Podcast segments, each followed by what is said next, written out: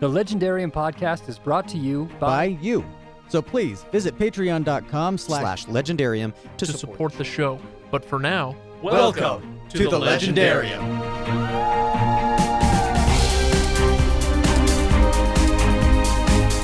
Hey everybody, if you're worried about spoilers for Gunpowder and Embers, about halfway through the episode we do issue a spoiler alert, but honestly that spoiler discussion only lasts for about a minute or two, so instead of shutting off the episode, just skip ahead a little bit at that point, and there's some really interesting discussion that happens right after that. So, enjoy.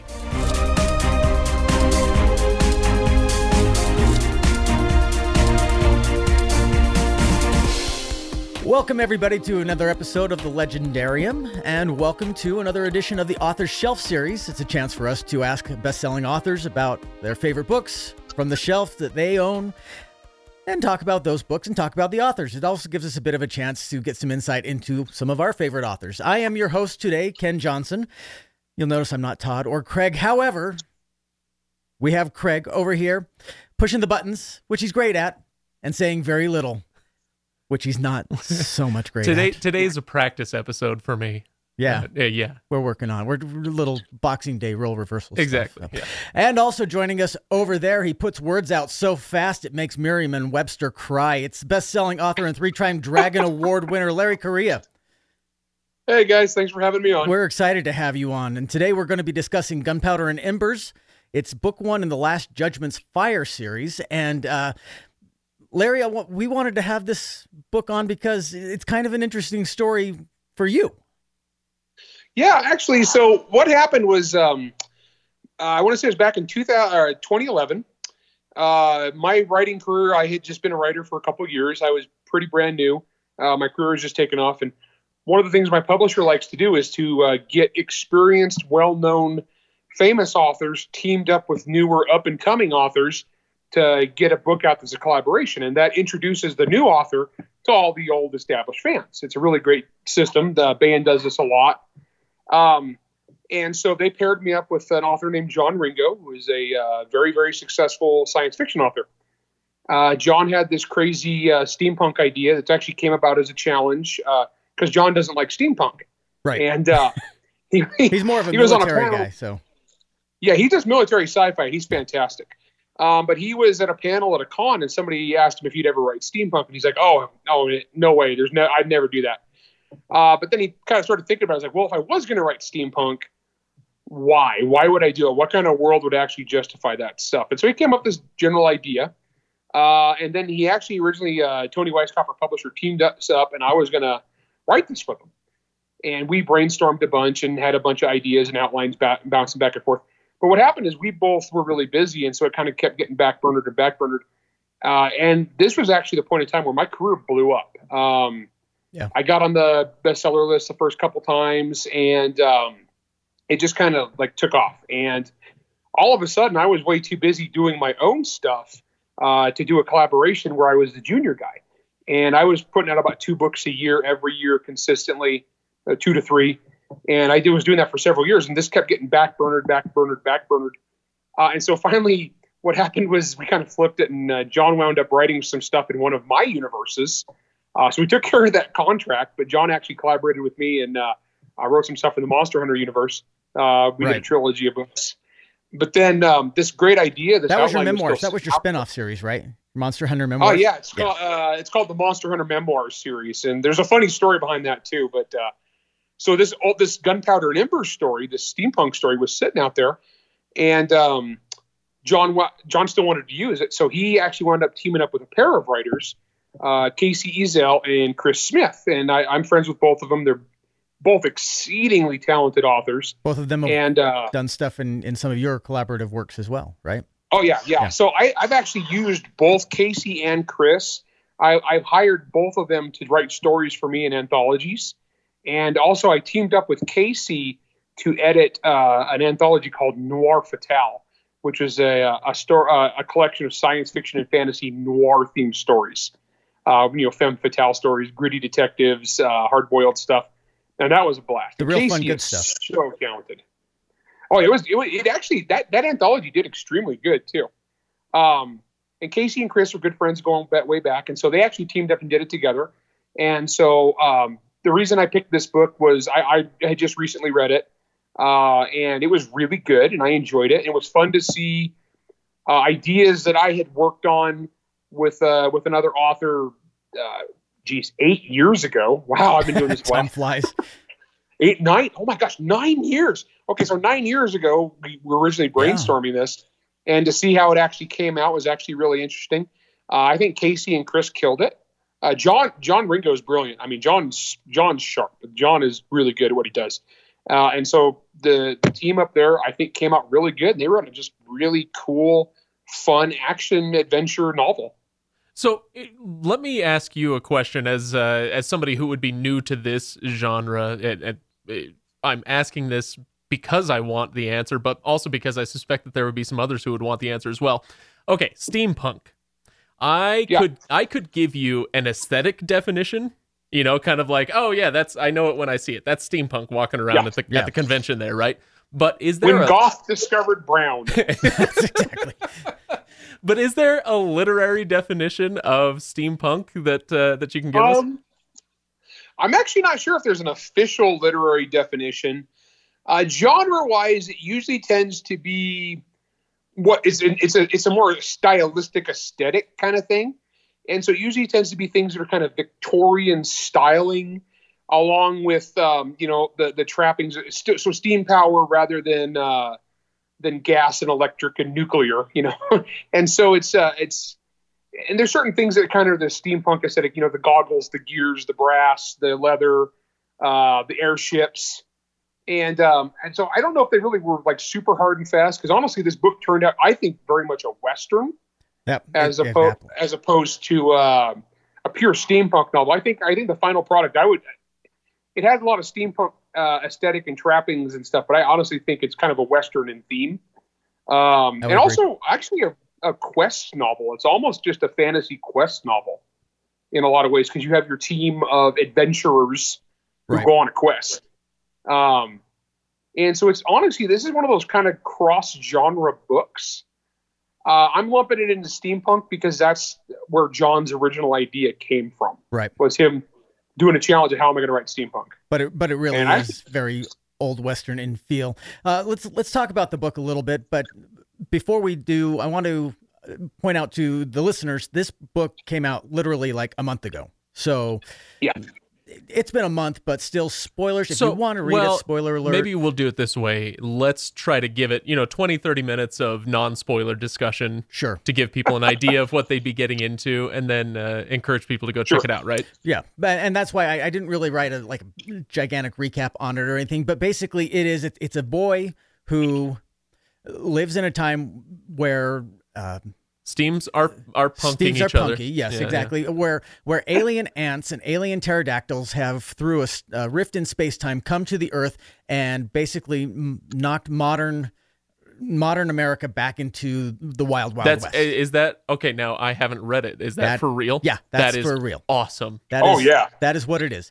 So and so now you have these giant ants who kind of run the world, and you've got these pterodactyls that are called dragons. so good. So they're for real, man. They're called dragons, but they're pterodactyls. Okay. And this kid named Chuck goes on a quest, and along the way he runs into this this old drunkard who clearly knows more than he's letting on. He uh, this warrior monk who is all about uh, cleansing the world of, of the giant ants or gants because giant ants. Oh wow. Um, uh, a, a, dragon tamer who is who is escaping a baron and a cultist, an ant cultist who has escaped their collective, and those guys are all on a quest to get across the country to save something. I, I would like ant cultists on my tombstone. Yeah, yeah. yeah in, at the end, at, at the end of it all, ant it, cultist seems like a good one. Well, and, the, it sounds crazy. It does. Like the actual pitch is nuts. It's just nuts. Um, they took all these different like crazy elements and they made them work. Yeah. And uh, so, so basically what it is is like so there's this um, about 30 I want to say it's like 30 35 years ago there's this extra dimensional invasion and so it's into our world the current time mm-hmm. and they're basically giant ants is the closest thing we can compare them to but they're attracted to electricity they eat electricity they love electricity right. and so wherever there's electricity they swarm and they're they're really super deadly and they're about the size of a car, and there's millions of them come pouring through this rift. So basically, everything in the world that produces electricity or is electric, they swarm on it and they Yeah. just start destroying society. And so uh, the reason it's steam powered, and, and when John was try, trying to find a reason why would we go back to you know steam powered for everything, was basically because if you have electricity or, or you, even a battery, anything, it attracts giant ants, Right. and they will come and murder you. so and so society has regressed. So, We don't- although- so they don't get eaten by Well, giant we ants. don't Kenn. We don't read fun enough books that's on what this that's podcast. exactly what I'm saying. The moment that Larry said this, uh, said let's read this book, I thought, okay, I'll give it a spin. I'm not really into steampunk, but I, I have been wanting to get into old west uh, stories. I, I I got myself a couple of Louis L'Amour books and stuff. I want I want to see Yeah. some old westerns and that, and this is a perfect vehicle to get into that. Because It is. It, it's just, and they all use like the old Western slang, like paw and and feed, and I'm a rancher, and yes ma'am, and no ma'am, and you know, It's, awesome. Well, because Chuck, the main character, is uh, from Wyoming. He grows Yeah. up in the middle of nowhere, Wyoming, and so the his culture is very much cowpoke. It's just Yep. like, uh, and uh, so that's that's your hero. And he's like an 18 year old kid who's never been off the ranch, uh, basically, and he's kind of thrust into this crazy adventure. Yeah, So it's very much the whole fantasy trope there, where it's like you know the uh, the junior assistant pig farmer's son becomes the the chosen one to carry the ring to Mordor or whatever, and uh, this is kind of that too. It, you know, it very so much is. Yeah. Here's your well, and, and it it starts with a guy named the gunslinger showing up and dying, and he has this key, and he says, "Get this key to the bunker," which is all the way back east. So he's got to travel from Yep. Wyoming to, we'll call it Washington D.C. by horse yeah, and train across a know, post-apocalyptic across a steampunk America. post-apocalyptic With, oh, wasteland. with giant ants and pterodactyls. By the way, Right. That's okay. Yep. All right. Oh, fire-breathing pterodactyls. and Oh electricity gosh. Okay, swarming so ants. so Yeah. here's the thing. I joined on this episode not having read the book, but you know, I just it, it was kind of last minute. Yeah, sure, I'll, I'll join in. I want to read this so bad now. like I I regret mightily not having read it for the episode because this sounds amazing. It, honestly, it it absolutely is. I saw one person call this basically fantasy gumbo. I mean, and it really, Oh, I mean, yeah. it really is. They're just throwing all sorts of different genres and different tropes and and uh, different different story, you know, common story arcs in it. And at, at the And first, they make it work. and yeah, and I think Isn't it it works. At the first, it's a little bit what what's going on here, and and So- it, and it takes some time to get all of the characters integrated. But once they're Yeah. integrated, man, it really is it picks up. because so- it's kind of a it's kind of an ensemble book. It's not really like Yeah. there's one star main character. I mean, there is. I mean, there's the main point of view character, but uh, this is more of an ensemble cast. And so it takes probably the first act to really kind of bring everybody together Yeah. and then kind of launch into the adventure. Uh, but yeah, honestly, it feels like if Louis L'Amour had been writing urban fantasy. You know That's what I mean? ex- It- exactly. That's a great, great way to put it. Uh, Yeah. So, uh, It's- are the themes in this book what I would expect from what you guys are talking about? I mean, you're talking about Western stuff, but also a quest story. So, is that what we're getting from this? Is kind of, uh, you know, oh, Mister Frodo, we got to get the ring to Mordor, and you know, please retain your sense of decency. You know, what what sort of uh, what's what's the point of the book from a from a Ken from a level three perspective or a level two perspective? Do we get into any of that? We get into some level two stuff. Uh, Larry, we, we should explain the three levels for you. We, we we've kind Okay. of coined we've kind of coined a, uh, a thing on the Legendarium called the three levels of storytelling, and, and level one is is just straight up punching. It's it's, the fun, surface it's level action, stuff. it's the surface level stuff. Level two, uh, simplified, is is the political stuff, the social uh, conflict, and level three is is more of the deep philosophical, Personal. character stuff. Yeah. Okay. So, Um, yeah. So, i i do we get into any of that stuff, or do we kind of stay on the level one and like let's just have some fun with this? There is so much Oh, no, great I- level one stuff in this book. Yeah, But th- okay, is- so level one, this is just very much a lot of shooting, action, adventure, explosions, horse chases, right? Yeah. Um, level two, there's actually some pretty good personal interaction, and and, I, and I, I'll point out a couple here for you. Um, with some of the different characters and uh, and and kind of how they interact, because there's like this one guy who's like this total warrior monk, who's trained all his life, dedicated for this one specific mission uh, uh, imagine the Marine Corps in the future turned into a, an elite group of basically ninjas. Okay, Right. these guys are super hardcore. This guy lives for this. Well, he winds up Who prayed uh, to the working with this. Oh, sorry. I was going to say who prayed to the spirit of, of Kalashnikov and John Moses Browning, by the way. Yeah, yeah. I'm not not even a joke. I mean, So, to them, Chuck Norris was a real person. They believed Chuck Norris was a saint. yeah. Saint, Saint Chuck not- Norris. Sorry. Yeah, it's like seriously Saint Saint. They talk about one time that they instead of Jim Mattis, they, they said Mattis. This is obviously Jim Mattis because they talk about the sacred knife hand. Right. Okay, um, and so basically, imagine the survi- survivors of the Marine Corps after the apocalypse form an elite group of warrior ninjas, That's and with, with religious connotations is how they raise kids. Yeah. But you got so you got this character like this, whose entire life is devoted to this path, and he's a true believer. Well, he has to wind up working with somebody who's a dragon tamer. So basically, this is someone who has devoted her life to uh, basically training abominations uh, in, in his worldview. And those are actually my two favorite characters. Was the interaction between those two. oh, yeah. Um, and actually, it got into a lot because this woman had this really horrible background. Like, I don't want to give too many spoilers, but her background was actually the, the most horrific stuff in this book was this uh, dragon tamer's background. Yes. Um, absolutely. So, I just, So yeah, there's that surface level where it's very fun action adventure, but there's also some real stuff about heroism, uh, uh, courage, connection. well, uh, and there's a lot about uh, reevaluating your uh, your worldview. When Oh, when yeah, you put yeah, when you put people with varying varying uh, points of view together, and they have to reevaluate. Oh, I've been trained to believe you are evil, but clearly working with you, you are not. So Yeah. And she actually has got all this baggage where uh, I, I'm thinking about one specific scene. I don't want to give anything away. I thought it was a pretty actually emotionally interesting scene where they try to force her to do something she doesn't want to do, but it kind of causes flashbacks to her awful upbringing. I know you're probably thinking of the scene I'm I am. thinking of, Yep, right? I absolutely am. Yeah, that, I thought that actually that was actually kind of a good emotional gut punch. That was pretty deep. I thought Um, so. Too. Yeah, I thought so too. And, and, really, up to that point, was just a lot of surface level action, getting to the next scene stuff, and that really That, that was actually that, that, that one snuck up on me. Um, I was like, oh, ouch, wow, dang. Yep. And the, the very, very, very epilogue, which I will not spoil, was another one of those pre. I thought uh, pretty profound, deep gut punch moments. yes, There's a couple little revelations in the in the epilogue. So, but yeah, no, there's actually I thought there was some I thought there's some deeper stuff here. in terms It's of not level just three. I don't, fluffy ice. no, it's not. Uh, not absolutely not. A lot of level two stuff. I, I honestly didn't see a lot of level three. I mean, there is because they have to obviously change their perspectives when dealing with with Well, everybody I, else. I think but- that's I think that's really interesting the way you guys put it because if it were kind of just dealing on a socio-political level, we might not zoom in on specific characters. It might just be uh, you know, kind of a whatever the stand-in would be for the uh, Palestinians and the Israelis, or you know, Right. the stuff that people put in books all the time.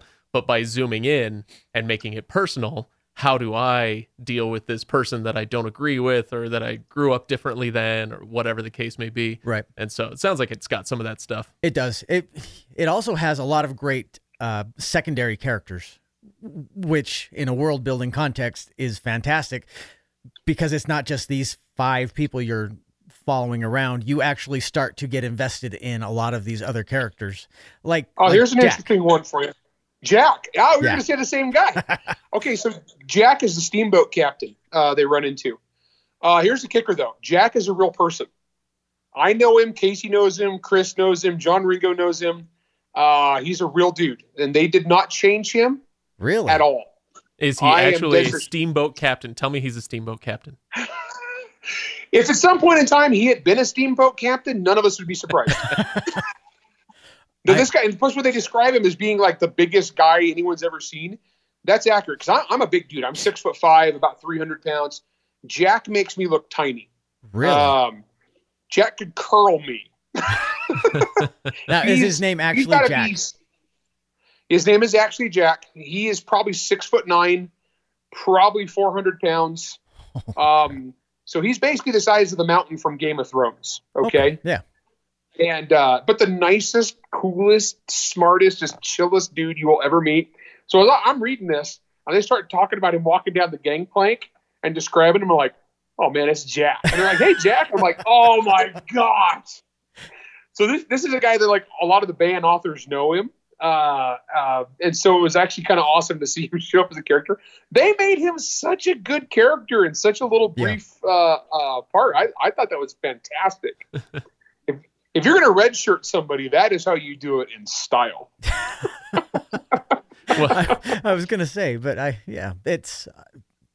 I, I don't want to I don't want to say too much. well, yeah, I feel like we probably could start getting into spoilers, right? Do we? Okay. Do you guys want to start getting into that territory Sure. so you can really dig into the book? Yeah, Again, yeah. I, I haven't Sure. read it, but I want you to spoil the crap out of it for Well, me. and, no, and Jack, he he's a guy who's been on this boat. Clearly, all of these characters have have past history together. All of uh, Jay is is the the drunkard that he finds along the way that that Chuck finds along the way, and and Jay just seems like a, a drunken old man who's going to follow him around, but. We find out that Jay knows Chuck's father. Jay knows this Jack, who is the is the uh, the steamboat captain. He knows uh, all these. He knows the the head of the Windfist, which is this warrior monk uh, group. He knows the president of the United States. He knows he's very well connected. And all of a sudden, we find out that that um, where am I going with this? I don't know. I I started He, with Jack, he's Gandalf. he he is I mean, he's Gandalf, but, he's the Gandalf of this setting. This guy knows everybody, but yeah, uh, and he's and there's he's something about, he's deeper about like here. late '60s, early '70s, probably. Somewhere in there, I, I would think so. Yeah, Yeah, I uh, and just awesome. I yeah, I think he's awesome too. And it, it it struck me as interesting that this was 30 years. So a lot of these older people they remember life before the ants, and we get to see some of that as we go along, especially as they get to the president and. There's still a president of the United States. I- I want to know how Jack gets redshirted. That's where. Oh yeah, yeah. That's, well, that's where that's we were going. Spoiler Sorry, I'm I sorry. want. That's where we were going. Oh, yeah. That um, it's uh, riverboats. Uh, you know, there's a lot of problems with pirates in the future. Um, so his riverboat, the Long Tall Sally, that they're traveling on, comes under attack by pirates, and um, it, it's actually the reason this is memorable is because they actually added this little element of tragic love story into the middle of this. Uh, where basically it turns out that Jack, the riverboat captain, is in love with the the lounge singer, the the lady that comes out and sings on the riverboat to entertain Right. the passengers. And he's it's unrequited love, and he's been in love with her for quite a while. And then all this tragedy happens, and pirates attack the boat, and there's just this moment of, uh, you know, they hesitated, they never they never acted upon their love, and it's gone now forever. Yeah, and in, in And this like, don't- moment, Don't waste your lives, kids. and in this moment of sacrifice, he and she, spoiler alert, blow up the riverboat to prevent it from from being uh, taken by pirates. Scuttle the ship. They scuttle the ship exactly, Yeah. and uh, he's and he's a great he's a great character. He's a great side character. He comes in and he kind of gives what what is he's not the Gandalf, but he's he's the wizard you meet along the way that's there for a couple of sequences. He's and, the Radagast. yeah, who comes Oh in, yeah, yeah. dispenses a little, he dispenses some pearls, and then he's gone. You know, and and the, Giant, super cool Radagast. Yeah. Yes, exactly. So uh, let's, let's talk about the inspirations for this book because there there were a bunch of them in there, a bunch of uh, inspirations from from authors past who clearly, I, Casey especially, I think, uh, was influential in all of the dragon stuff, and the Dragon Riders of Pern show Oh. up quite a bit in this book. And Oh yeah. Um, I'll say this. Uh, honestly, Casey and Chris are both authors to watch for the future. Um, So give me their their full names. Casey. Kacey Ezell and Uh, Casey Christopher Ezell. Smith. Christopher Smith. Yeah. Uh, Christopher L. Smith, I think. Yes, Um, that's and how here's the thing. I, they are, honestly, uh, I think they could go really far. Like both of them are super talented, very analytical writers, and everything I've seen in the last couple years that they've been working is is like gets better and better. Um, like uh, Chris Chris Smith did a uh, a short story for me in the noir anthology that was just honestly fantastic. I I, I opened I opened the I, as the editor. I opened the anthology with Chris's story because of how strong it was. Because you know, first story you really want to hook people, Yeah, you and it was just that solid. And that was another collaboration he did with a guy named Mike Ferguson. Uh, Chris does a lot of collaborations. I don't think he's got a lot of solo stuff out yet. Not yet. Uh, I'm actually really excited to see him do some solo stuff because he's fantastic as a collaborator. So I really want to see some of Chris's solo stuff, see how he develops. Uh, Casey, keep an eye on Casey because she, I think, uh, I think Casey could be huge. Um, she is super sharp. Uh, she's got a background that really lends itself to writing um, action adventure kind of stuff because she's actually a she's a, a major in the Air Force. She's a helicopter pilot. Um, and and so Casey Casey has been So yeah, she is hardcore, man. She's been all over the world. She's she's been to war. Uh, she's actually a Huey pilot. So if you know what, about helicopters, that is an old school helicopter. Yeah. and uh, we still use them. And then she was also a, a an Mi a Russian helicopter pilot because she was one of the only Americans certified to fly this Russian helicopter to teach the Iraqis how to use them. all right. Uh, she is hardcore. And then uh, her husband uh, wa- uh, was a door gunner, and uh, and just sort of Oh. the nicest guy you'll ever meet. They're just like such a great, uh, just great couple. But Casey is honestly brilliant, and so I, I expect great things from both of these guys. I. I, I think in the future you're going to see their names show up a lot more on, on, on bookstore shelves. I'm excited for that. She's got a lot of collaborative stuff out already. She she I was amazed when I went and looked her up. She's got a ton of credits already. And Yeah. uh, she she hasn't been writing but about as long as you, the last 10 years or so. Uh, no, yeah, I, I think I think she's probably I, I guess five or six years maybe. and yeah, uh, she's, is it? And she's killing it. she's she's she's killing it, and, and she also had Casey hustles like uh, uh, like I did this anthology with her. She's my co-editor, and it was her idea. She basically pinned me down. Uh, she caught me at Dragon Con, and is like, "Hey, I got this great idea I want to pitch to you, but I need somebody famous so I can sell it." oh, nice. it was. I mean, that's, straight smart, up what it was. Smart marketing. So can't and, and also she knew I was a sucker for the for noir, the theme. And so she's like, okay, you wrote this. 'cause I wrote a series called the the Grim Noir Chronicles. It was 1930s alternate history magic, right? and uh, I've been pushing for a long time to do that one on the show. oh, I So- love that series. Yeah, we're, we're hoping to get to it. So Yeah, I love that one. Um, no, so Casey had read those and she was a fan. I what it was is she had written this story that turned out to be a noir story, but she's like, I don't have anywhere to sell a noir sci-fi story to. I'll make my own anthology. and then she's like, hmm, now I need somebody. I need someone who's uh, more famous than I am to stick on the cover so I can sell this. sure. Hey, I know Larry. He's a nice guy. and that's how Casey that's how Casey rolls and she's just always looking for the next uh, the next gig and she's and and she keeps getting better too as a writer um That's what that's what they always say, right? Write, keep Oh, writing, yeah. and yeah, that's how you get. yeah and you get a honestly you can tell the people that are devoted to improving their craft uh, and you can just kind of watch the evolution like there's an anthology coming out from uh, Laurell K. Hamilton is the editor. Uh, it's called um oh gosh i can't think of the name right now. Fantastic hope. Um i'm in it. A bunch casey's in it but a bunch of us are in it. Uh, and it's where Laurell wanted to write um upbeat happy stories. What? and uh, uh, there's some sci-fi fantasy, but like she, she was just kind of sick of everything being very um, nihilistic, grim. It's because of the success of Game of Thrones. Sure. So Laurell is looking at it, she's like, "Wow, everything's just so grim, dark now." She's like, "I want to write, I want to have stories that are like uh, uplifting, or like have like a they end on a positive note, a hopeful note." Well, her Anita Blake Uh, stuff and isn't terribly cherry either. So Oh yeah, know. And so it's actually the people. It's kind of funny because the people she got to be in this anthology, most of us are known for writing grim, bleak, violent stuff. and um, but but I noticed that she put this out, and the the teaser story that she has for the pre-order is Casey's. So of all the many authors in this story, um, the one she decided to use as the pre-order comes from Kacey Ezell. I haven't read it yet. I just saw that today. Uh, and I was like, That's okay, awesome. that's that's a good indicator. You know, Laurell's the editor; she knows what she's she's sharp, and she picked Casey to, to sell the book. my my TBR So- list just keeps getting longer and longer.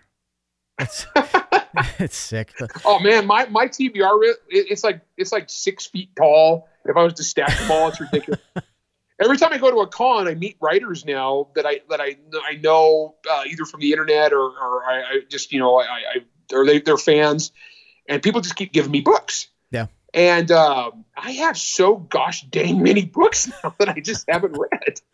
I uh, I, Like I have shelves of them. It's nuts. I I know we're wildly off off track as is our way, you know, often. but- Tangents? what do you What do you mean tangents? Tangents, what are those? But my my bookshelf, ser- or not my nightstand, seriously had 25 books on it at one point last year, and my goal for 2020 is to clear that bookstand. Welcome to Or the Legendarium. Oh. Anyway, let's Good luck. Let's let's get back onto Gunpowder and Embers. Uh, let's talk about Sure. how much of an influence did uh, did Ringo have in this book uh, as a writer? Is Oh yeah. Um. Okay, so Ringo, uh, and I, I, I wasn't privy to the actual writing process between them, but uh, normally how Baen collaboration works is that uh, with the senior writer will produce the outline. Uh, so the senior writer will do a detailed outline, sometimes scene by scene, but not always. Uh, and it's just basically like this is the idea, this is the world building, this is what I want to do. Uh, and then they kick it over to the junior writers, who then will do the rough draft. Uh, then it goes back to the senior writer, who will do the uh, the the final edit. Who will do the final pass.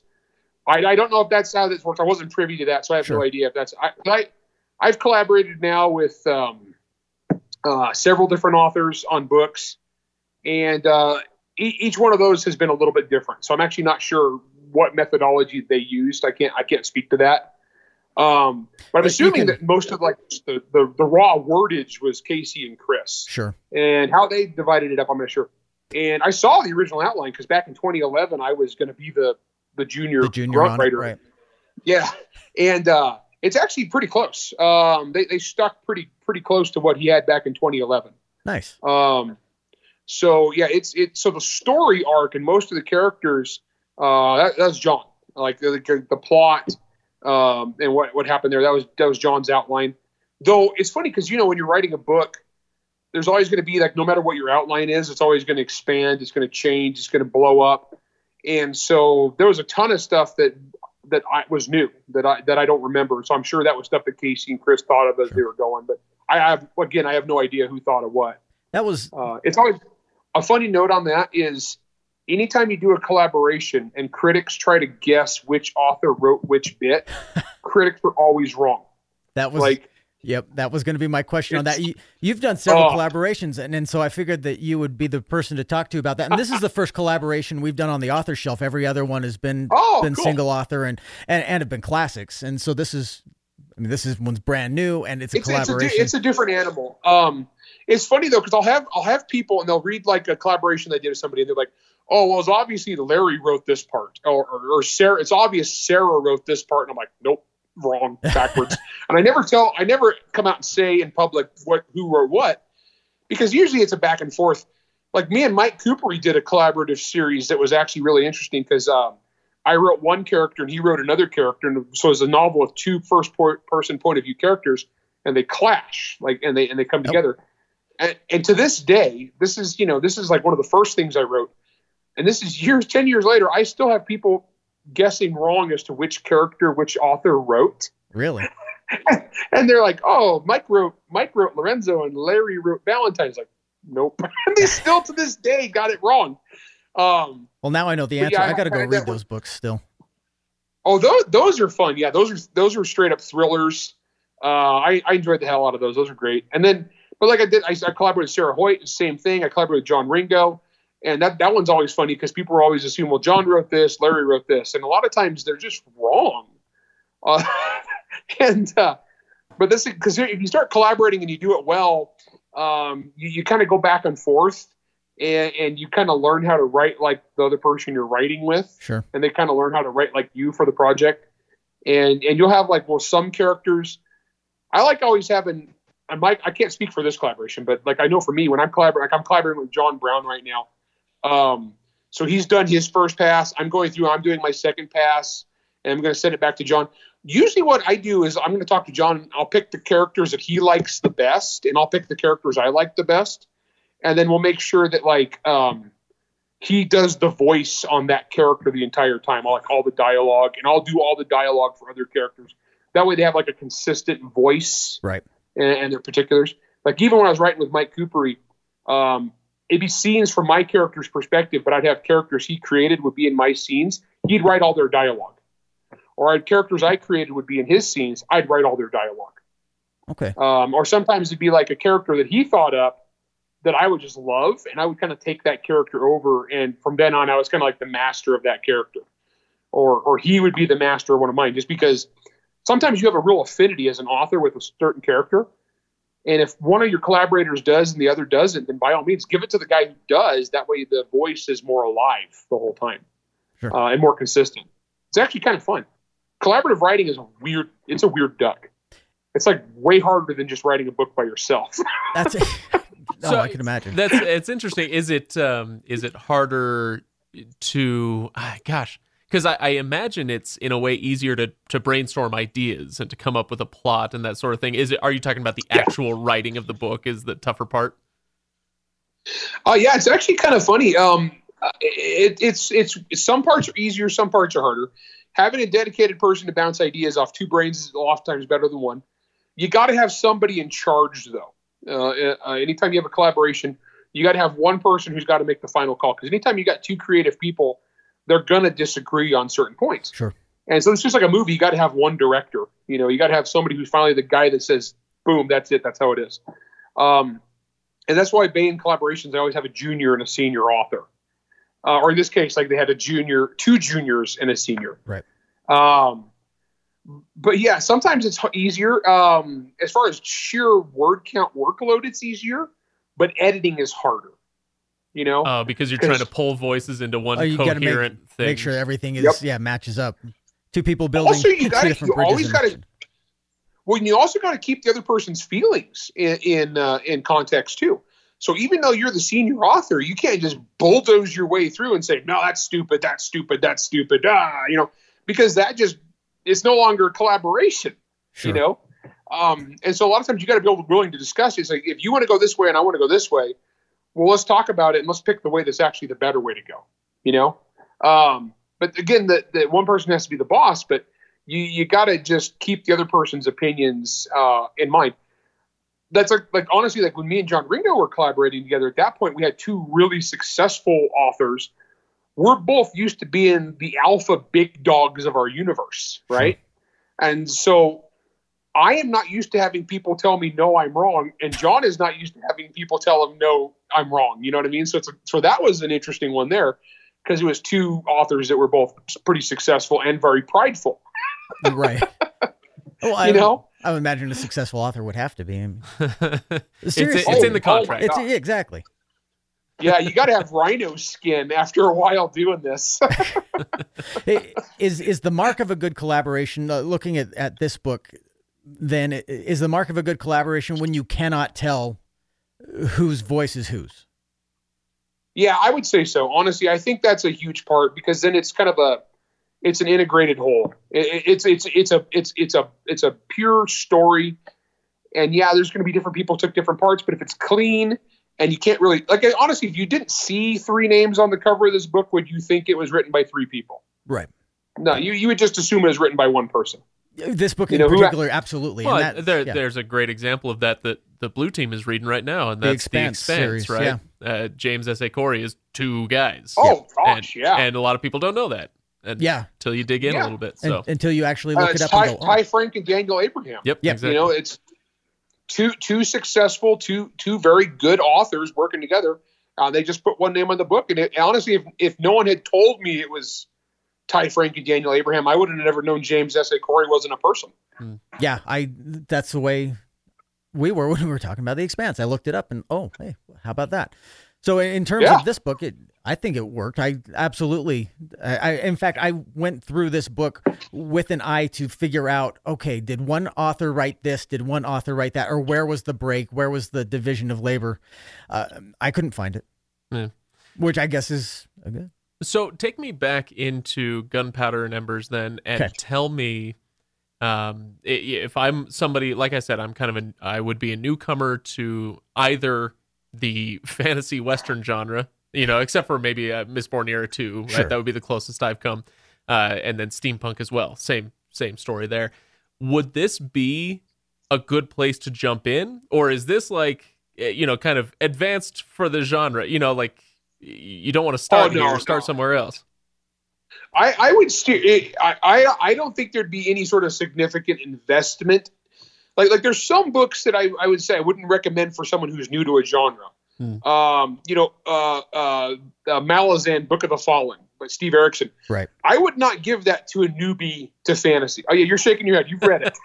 I, I have not. We and know reason, the reputation. The reason I Oh, have not is because I'm not okay. ready for it. You've spoken the great shibboleth of the legendarium listeners. Actually, uh, that's how they that's how they know who are the hardcore listeners. Is you know who is read Malazan, and we we've been uh, we've been threatened with bodily harm many times because we haven't done it yet. yeah. Well, I mean, let's put it this way: I am a professional fantasy author. It's intimidating to me. There's no no explanation. I mean, you just get thrown in the deep end every scene, and there there's not a line of exposition in this book. Right? It's like it's like so and so did this to so and so. I don't know who either of these people are. Yeah. okay. So and, and then you meet 56 characters, you know, 50 pages in, and I don't know who's important. oh um, man. No, it's a but but also it's powerhouse. It's it, it's it's really good. Um, so like this is not like that. Um, I would say that if if someone just wants either just an action adventure, post apocalyptic, uh, um, you know, sci-fi because the the giant ants, uh, or or or steampunk slash western, yeah, I, I, would direct them towards this. I don't I don't think this requires any sort of extensive you know background in in any of those genres and it's being a real cross genre book. Um, I, I, think it's I think it's got appeal uh, to like if you're into one of those but not the other three, I think you'd be okay. You know Yeah. what I mean? I, I absolutely So- agree. And there's not a lot of heavy lifting in the book in terms of who is this character? Who is that character? Why are these people important? There aren't very many characters yet. I mean, that have names. Oh, that's and right. That This have is a lot book of, one, right? Yeah, this is a book one, and it's Oh yeah, this to be is a three. definitely It's designed to be yeah, a this is definitely set up for a trilogy. You can Yep. tell it's um because at the end of this they they set up honestly like what's going to be the goal for the second book. yeah. Do Um, it, it- does it have a satisfying ending in this book though? Oh yeah, yeah, Yes. I, I would say so. Okay. It, all right. it has a satisfying ending if you know that another one is coming, and you it's obvious that another one is coming. All right. So Well, but it but it also wraps up this story arc. Like if if if all the authors were to just walk away right now and leave it, I. yeah, it- I, I would be happy. It's still by itself a good book. yeah, yeah, Uh, to me, a mark of a good trilogy is is I can read book one and be happy. yes, you know, um, the mark of a bad uh, a bad one is like I read book one and I don't care if there's a book two, or or worse, it doesn't resolve anything. It just like a series of events happened right. and there's no resolution. If I walk It's away why a lot of people- Oh yeah, because what's killing like like right now like in the fantasy because I have a I have a fantasy uh, series that's going to be probably five or six books long. I'm on the third book. Third book comes out uh, next year, 2020. Comes out in October. Son of the Black Um, Sword, it- right? son of the forgotten yeah, warrior. Yeah, so I'm two books into that, and I, ha- I have people right now saying, uh, "I'm not going to start reading a fan- another fantasy series until it's done," because they got burned Right. on, on some other fantasy series that you know just never end, Right. and so they're. I was like, "Hey, hey, don't put that on me, okay? I'm a workaholic. I, I was going to say for my books." you you and Brandon Sanderson are like the anti George R. R. Martin and Patrick Rothfuss. You're like, oh, you're naming them. oh, Oh, I'm Kenn, naming, you're I'm going, going there. there. I am Uh, absolutely going. I'm uh, unabashed. Oh yeah, about it. Brandon. Brandon's got a work ethic, man. Uh, Brandon works. He works. I work. Um, and so if I don't finish a series, it's because I died, or the publisher died. That could happen too. But so far, I'm with Baen, and Baen's awesome. Hopefully, neither You know? of those happen anytime Yeah, soon. this got dark. This got Right. real dark. Grim dark. so we recommend the book. We're excited to see the next one. And uh, Larry, we're we're excited. We're, we're glad to have you on. This has been this has been a long time coming for me. I am a huge Larry Correia homer, and uh, I've been pitching this Cool. or a honk, I guess. A honk? Yeah. A, a, a fan? Oh man, I, if Larry Correia sold hats, I would have one. so I got a really cool Solomon Kane hat I bust out once in a while that I wear. Very I nice. wear that to cons and stuff. By the way, The House of big- Assassins and Son of the Black Sword are on that nightstand, so they're uh, to get to Ah. this year. Um, well, just you know, I'm super proud of those. Um, honestly, those are the first books I've ever written that uh, that actually got critical acclaim. So I didn't know what to do. I thought it was a trick. Uh, all of a sudden, I was getting all this like positive critical review from like hoity-toity critics. I was like, wait a minute, where's the other shoe drop?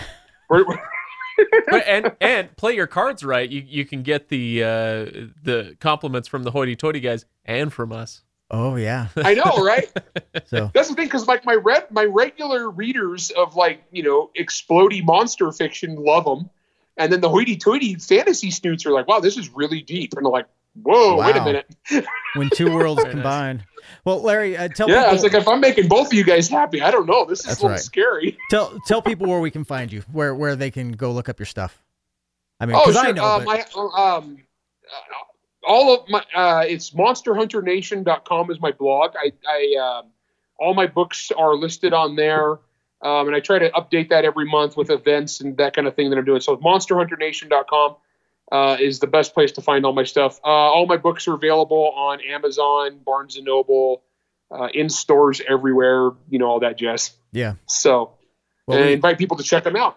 Uh, it's well worth your time because you're not going to be disappointed. Larry, thanks for joining us. Uh, everybody else, thanks for joining us. Patreon.com. Come and uh, support the show. Join us on Discord. Join us on Reddit uh, at the Legendarium Podcast. Uh, Facebook, we're on there once in a while. Twitter, you can find Craig on there. Just everywhere. We're Just- we're just- everywhere. We're around. Just Yeah. just look us up. But uh, thanks for joining us, and thanks for joining this author shelf. And we'll be back. What Red Team is doing? The Lord of the Rings coming up. Yeah, yeah, yeah. We're we'll have the Lord of the Rings. Uh, it, it has already started by the time this comes out. And so, uh, Caliban's War, Book Two in the Expanse series, will be coming up from Blue Team uh, in the coming days. So join us for those and have a good day.